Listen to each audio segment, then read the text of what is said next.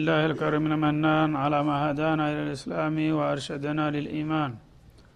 وأنزل هذا القرآن بالبرهان وأرسل لنا أفضل الرسل بأفصح اللسان. فله الحمد والشكر على هذه النعم العظيمة والآلاء الجسيمة. والصلاة والسلام على خير خلق الله وخاتم رسل الله. الذي جاء الذي قال ما اجتمع قوم في بيت من بيوت الله يتلون كتاب الله ويتدارسونه فيما بينهم إلا نزلت عليهم السكينة وغشيتهم الرحمة وحفتهم الملائكة وذكرهم الله في من عنده وعلى آله وصحبه ومن اهتدى بهديه وبعد. فقد وقفنا في الدرس الماضي عند قوله جل وعلا من سورة المائدة يريدون أن يخرجوا من النار وما هم بخارجين منها ولهم عذاب مقيم. أعوذ بالله من الشيطان الرجيم. يريدون أن يخرجوا من النار وما هم بخارجين منها ولهم عذاب مقيم. والسارق والسارقة فقطعوا أيديهما جزاء بما كسبا نكالا من الله. والله عزيز حكيم. فمن تاب من بعد ظلمه وأصلح فإن الله يتوب عليه. إن الله غفور رحيم. ألم تعلم أن الله له ملك السماوات والأرض يعذب من يشاء ويغفر لمن يشاء. والله على كل شيء قدير. يا أيها الرسول لا يحزنك الذين يسارعون في الكفر من الذين قالوا من الذين قالوا آمنا بأفواههم ولم تؤمن قلوب ولم تؤمن قلوبهم ومن الذين هادوا سماعون للكذب سماعون لقوم آخرين لم يأتوك يحرفون الكلم من بعد مواضعه يقولون إن أوتيتم هذا فاحذر يقولون إن أوتيتم هذا فخذوه وإن لم تؤتوه فاحذروا ومن يرد الله فتنته فلن تملك له من الله شيئا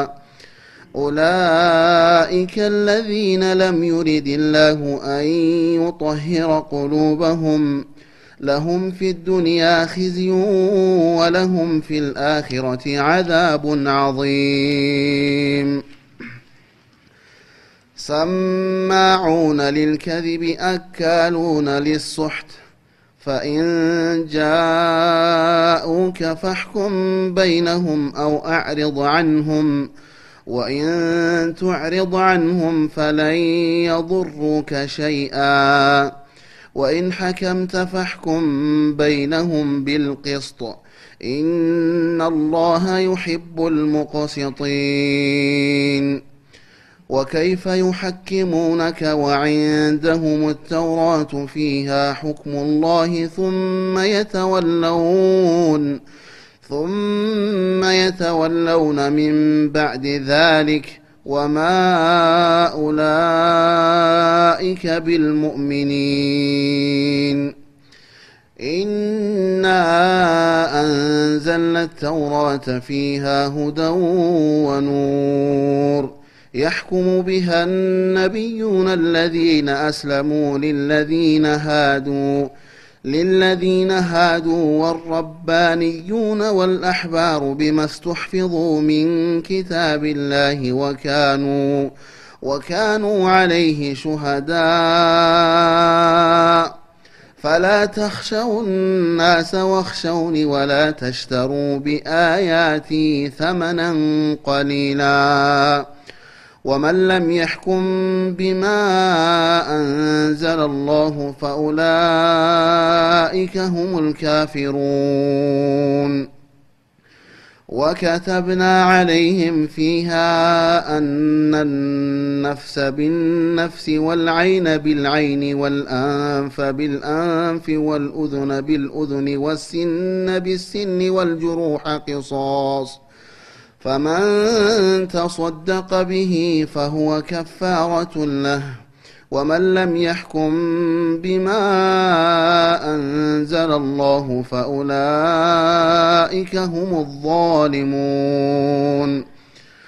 وقفينا على آثارهم بعيسى بن مريم مصدقا لما بين يديه من التوراه. وآتيناه الإنجيل فيه هدى ونور ومصدقا لما بين يديه من التوراة وهدى وموعظة للمتقين. وليحكم أهل الإنجيل بما أنزل الله فيه. ومن لم يحكم بما أنزل الله فأولئك هم الفاسقون. أعوذ بالله السميع العليم من الشيطان الرجيم. يقول الله سبحانه وتعالى فاضحا أعداءه المجرمين اليهود والنصارى وبقية الكافرين إن الذين كفروا ሀሳቡ በደንብ ስላልተያያዘ ባለፈው የተነሳንበት አያት ካለፈው አያት ጋር ተዛምዶ አለው መነሻው ላይ እነ ለዚነ ከፈሩ እነዚያ የካዱት የሚለው በመሰረቱ ጭራሽ ጌታ የለንም የሚሉት እንደ ኮሚኒስቶች እንዲሁም ደግሞ ጌታ አለን ብለው ሲያበቃ የጌታን መብት የካዱት ያዘዛቸውን የማይሰሩ የከለከላቸውን የማይከለከሉ የመከራቸውን የማይቀበሉት ሩሱሎችን የማይከተሉት ሌሎችንም አለል ኪታብ ያሉትንም ጨምሮ ኢነ ለዚነ ከፈሩ እነዚያ የካዱት ይላቸዋል አላ ስብሓን ወተላ ህይወታቸውን በክህደት አለም ካሳለፉ በኋላ የውመልቅያማ የተደገሰላቸውን ቅጣት በሚያውበት ጊዜ የሚሰማቸውን ስሜት ይገልጻል። ለው አነ ለሁም ማ ፊል አርድ በዚህ በዱንያ ላይ ከጌታቸው ርቀውና በክህደት ተዘፍቀው ከከረሙ በኋላ ነገ ውጤቱን በሚያውበት ጊዜ በዚሽ በምድር ላይ የሞላ ንብረትና ጸጋ ሁሉ የእያንዳንዱ ግለሰብ ጥሪት ቢሆንለት ይላል እንግዲህ ለዱንያ ብለው ነውና ጌታን የካዱትና አኸራን የረሱት። እነሱ እንደ ትልቅ ነገር አድርገው የመረጡትና የጓጉለት ነገር ምን ያህል ውዳቂ ዋጋ ቢስ መሆኑን ለመግለጽ ነው። በዚሽ በምድር ላይ ያለ ሀብት ንብረት ጸጋ በሙሉ ለእያንዳንዱ ግለሰብ ዱንያ በሙሉ ቢሰጠው ይላል ለእያንዳንዱ ካፊር ወሚትለሁ ማአሁ እንደገና አንድ ብቻ ሳይሆን አሁን ያለውን ብቻ ሳይሆን በዱንያ ላይ አሁን ያለውን የሚያክል ሌላ ደግሞ ተጨማሪ እጥፍ ቢጨመርለትም ይላል። ከዛ ሊየፍተዱ ቢህ ምን አዛብ የውም ልቅያማ ለው ሚንሁም ሊየፍተዱ ቢህ። ይህን ትልቅና ሰፊ ጸጋ ከተሰጡ በኋላ እያንዳንዱ ቅጣቱ የተደገሰለትን በኩፍሩ ሳቢያ አላህ ስብሓናሁ ወተላ ያስቀመጠለትን ሴኦል ከፍቶ ሲያሳየው እዚህ ቅጣት ከምትገባ ይህንም በዱንያ ሙሉ ያለውን ሁለት እጥፍ ንብረት ቤዛ አድርገህ ክፍያ ከፍለህ ብትለቀቅ ደስ ይልሃልን ብሎ ቢጠይቀው ጌታ ይላል። እሱ ደስታውን አይችለውም። ያንን ሁሉ ሰጥቶ ተዛ ቅጣት ለመድሃን ማለት ነው። እውነት ሊደረግልኝ ነው ብሎ በጉጉት አዎን ይላል ግን ያን ሁሉ ገንዘብና ንብረት እንኳ ቢከፍል ማቱ ቁቢለ ሚንሁም ይላል አላ ስብን ተላ ከነሱ ቤዛቸው ተቀባይነት አይኖረውም። እንግዲህ ዱንያን እዚህ ግባ ለማትባል ለተወሰነች ህይወት ለተወሰነች ጊዜ ለተወሰነ ጥቅም ብለው አኽራን የረሱና ቁም ነገሩን የዘነጉት ሁሉ ዱንያ በሙሉ ለእያንዳንዱ ሰው የግል ጥሪት ተደርጋ ተሰጥታው እንደገና እጥፍ ተጨምሮለትም ጀሃነምን በሚያይበት ጊዜ ግን ይህን ሁሉ ሀብትህን ከፍለ ከዚህ ቅጣትና ሰቆቃ ብትድን ይሻልሃል ወይስ ተብሎ ይጠየቅ ወደ አሁኑ ሳያቅማማ በደስታ አዎን ለመስጠት ዝግጁ ነኝ ነበረ የሚለው ይላል። ይስጥ እንጂ እኛ ደግሞ አንቀበልም በዛ ሰዓት። በህይወት በጤንነት ላይ እያለ ነበረ ኢማንን የተጠየቀው እንጂ አሁን በምንም ዋጋ ዱንያ በሙሉ ሁለት እጥፍም ቢሆን ኢማንን ሊተካ ስለማይችል ተቀባይነት አይነረውም በመሆኑም ወለሁም አዛቡን አሊም። የሚያጋጥማቸው ውጤት በመጨረሻ አንገብጋቢና አሰቃቂ የሆነው የሲኦል ቅጣት ይሆናል ይላል ማለት ነው። እንግዲህ ዛሬ ሁላችን ህይወታችንን ሽጠን የምንሯሯጥላት ዱንያ ምን ያህል ዋጋ ቢስ መሆኗን ነው በዚህ አያት በግልጽ የሚያስቀምጠው ማለት ነው። በሀዲስም አብራርተውታል ነቢዩ አለ ሰላቱ ወሰላም አንድ ካፊር የውመልቅያማ በሚነሳበት ጊዜ ጌታ በዱንያ ሙሉ የሆነ ንብረት ያሳየዋል። እና ይህ ሁሉ ለአንተ የግል ጥሪት ቢሆንልህና እንደገና ይህን ያህል ቢጨመርልህ ከዚያም ጀሃነምን እንደገና ያሳየዋል። ከዛ ቅጣት ለመዳን ይህን ሁሉ ገንዘብ ትከፍላለህ ወይ ተብሎ ብትጠየቅ ምን ትላለህ ሲለው በደስታ አዎን ከፍላለሁኝ ነው የሚለው። ያን ጊዜ ምን ይላል አላ ስብሓናሁ ወተላ ማአጅወዴክ ይለዋል። ሲቀልድ ስለኖረ በቁም ነገሩ ይሳለቅበታል። ምን አይነት ቸርነህ ባክህ በዱንያ ሙሉ ያለውን ሀብት በቀላሉ ምንም እንኳ ሳትከራከር እሰጣለሁ ብለ ፍቃደኛ ትሆናለህ እንዴ? ትናንትና ግን እንደዛ አልነበርክም። ከመቼ ወዲህ ነው የዚህ አይነት ቸርነት ያመጣኸው? ይለዋል ማለት ነው። እኒ ሰአልቱ ጠለብቱ ሚንከ ፊልሀያት ዱኒያ አቀለ ወአኸፈ ሚን ዛሊክ በዱንያ ህይወት ላይ እያለ ተዚህ የቀለለ በጣም ትንሽ ምንም የማይከልፍ ነገር ብጠይቅህ እምቢ ብለህ ይቀርተህ ነበረ። ዛሬ ግን በጣም የሚያጓጓ ይህን ሁሉ ሀብት በቀላሉ ለመስጠት ዝግጁ ሆንክ ይለዋል። የዛ ጊዜ ረስቶታል እሱ። ምንድ ነው በዱንያ ላይ ጠይቀህኝ እምቢ ያልኩት? ቀላል ነገር ሲል ጦለብቱ ሚንካ አላ ቱሽሪከ ቢሻአን ፈአበይተ ኢለ ሽርክ ይላል። በእኔ በጌታ ምንም ነገር አታጋራ ብዬ አስጠነቀንኩ አንተ ደግሞ ካላጋራሁ በስተቀር ካልካድኩ በስተቀር ብለህ ህይወት ግን በሙሉ በክደት አሳለፍክ በሽርክ ከረምክ።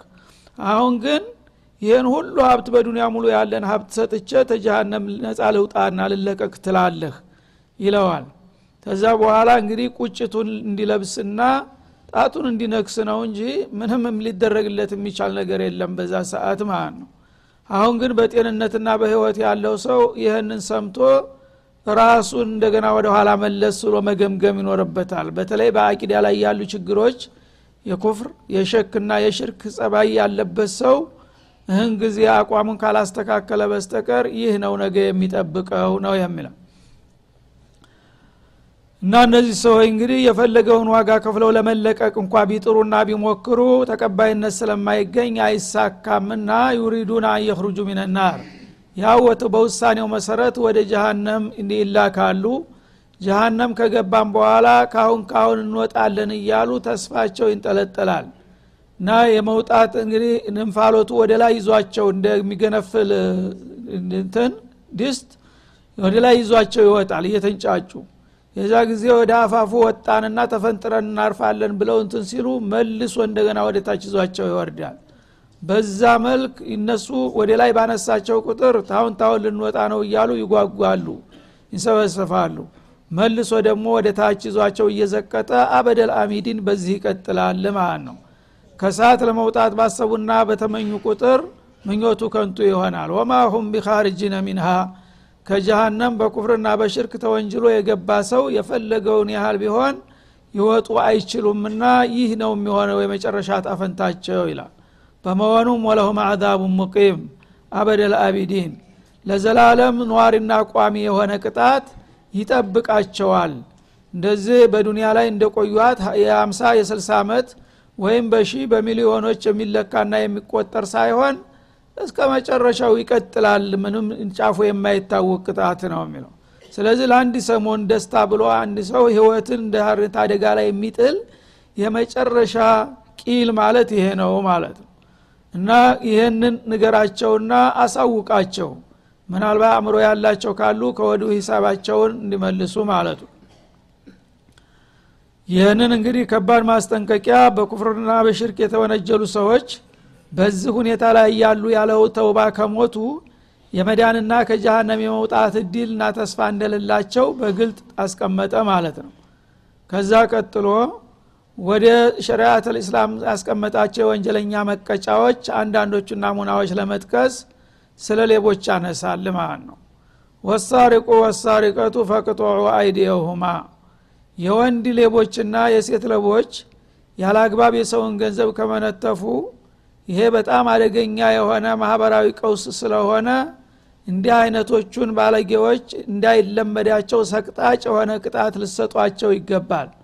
እና ያንኑ የሰውን ገንዘብ ያነሱበትን ባለጌጃቸውን ቁረጧቸው ይላል አላ ስብን ወተላ እና ወንድም ሆነ ሴት በዚህ ስራ ላይ እጅ ተፍንጅ ከተያዘ ወይም ካመነና ወይም ከተመሰከረበት በኢስላም ሌላ አማራጭ የለውም ማለት ነው። በስርዓት በተለያዩ ነገሮች ሊታለፍ የሚገባው ነገር አይደለም። ምክንያቱም ይሄ ኢኮኖሚያዊና ማህበራዊ ቀውስ ነው። አደገኛ ሁኔታ ነው። ታታሪዎች ታማኞች እየሰሩ ላባቸውን እያንጠፈጠፉ ወዘኔዎች በቀላሉ እየመነተፉ የሚሄዱ ከሆነ የሰው ልጅ የመኖር እድሉ እየጨለመ ነው የሚሄደው ማለት ነው።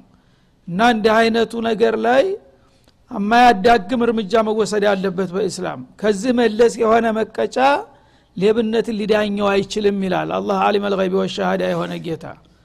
እና አላ ያዕለሙ መን ከለቀሁ ለጢፉ ልከቢር እንዳለው ሁሉን ነገር የፈጠረው እሱ ነው። የበሽታውን ሁሉ መድኃኒት የሚያውቀው እሱ ነው። ስለዚህ ይሄ አደገኛ በሽታ ስለሆነ ይህን በሽታ በቀላል እርምት ሊደረግ የሚቻል ነገር ስላልሆነ በሚገባ ይህን ለመቀነስ ብሎም በጣም ለማጥፋት የሚያስችል ፍቱን መድኃኒት ነው ማለት ነው። በዚህ መልክ መቅጣት አለባቸው ይላል። የወንዶችን አስቀደመ ወሳሪቁ ሲል ወሳሪቀቱ ሴቶችን አስከተለ። ይህ ራሱ አላህ ስብሓናሁ ወተላ ወንዶች በሌብነት ላይ ከፍተኛ ድርሻ ያላቸው መሆኑን ይጠቁማል ማለት ነው። ጊዜ በሌብነት የሚሰማሩት ወንዶች ናቸው። ምክንያቱም ሌብነት ጉልበትን የሚጠይቅ ነገር ነው ዘዴንም የሚጠይቅ ነገር ነው። እና ብያዝም ነጣጥቅ ያመልጣለሁ ምናምን የሚል በራስ መተማመን ሲኖረው ነው አንድ ሰው ወደዚህ የሚገባው ማለት ነው። ወጣት ሲሆን ጉልበተኛ ሲሆን ነው። ደካማ ብዙ ጊዜ የመያዝ ስጋት ስለሚያጠቃው አይዳፈርም። ሴቶች ደግሞ በተፈጥሯቸው ብዙ ጊዜ ሀይል አይሰማቸውም። ስለዚህ አልፎ አልፎ ነው እነሱ የሌብነት ባህር የሚታይባቸው። እነሱም በሁለተኛ ደረጃ በተዋረድ ያስቀመጣቸው ማለት ነው እዚና ላይ ግን በቀዳሚ ሴቶችን ነው። አዛኒየቱ ወዛኒ ይላል ማለት ነው። የሴት ዝሞተኛ የወንድ ዝሞተኛ ይላል። በዝሞት ስራ ላይ ከፍተኛ ሚና የሚጫወቱ ሴቶች ናቸው።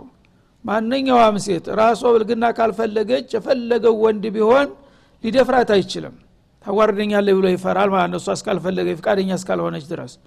ግን እሷ የሆነ ምልክት ፍንጭ ካሳየችው ነው ተተጋበዘ ነው የሚደፍረው ማለት ነው ስለዚህ ዋነኛ የሚና ተጫዋች በዚና ላይ ሴቶች ስለሆኑ ጋባዦች ናቸውና እነሱን አስቀደመ በዋነኝነት ማለት ነው። እዚህኛው ላይ ግን ወንዶችን አስቀደመ።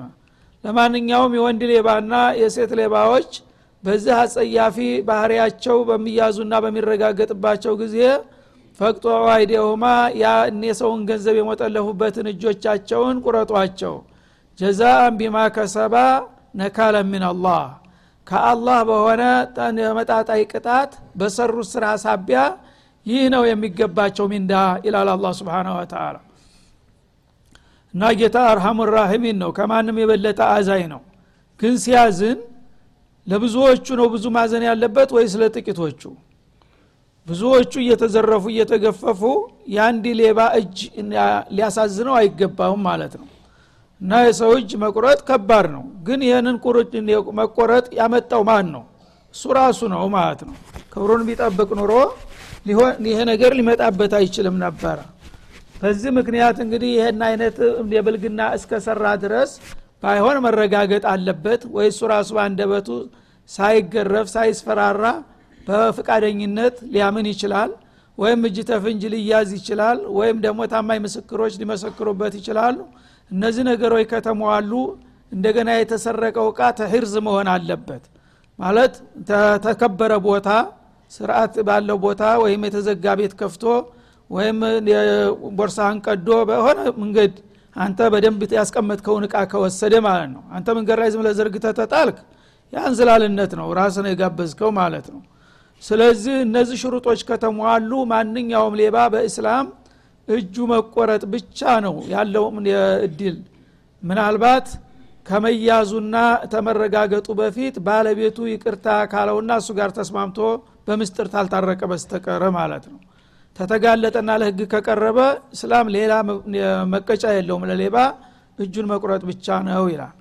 እና እዚህ ላይ የአሁኖዎቹ ስልጥን ነንባዎች ኢስላም የወንጀለኛ መቀጫዎቹ በጣም ሰቅጣጭ ናቸው። በዛሬ በሀያ አንደኛው ክፍለ ዘመን የሰው ልጆች በሰለጠኑበት እንዴት የሰው እጅ እንደ እንጨት ይቆረጥ እየተባለ ይታዘዛል? እያሉ የሚያብጠለጥሉት አንደኛው ይሄ አያት ነው ማለት ነው።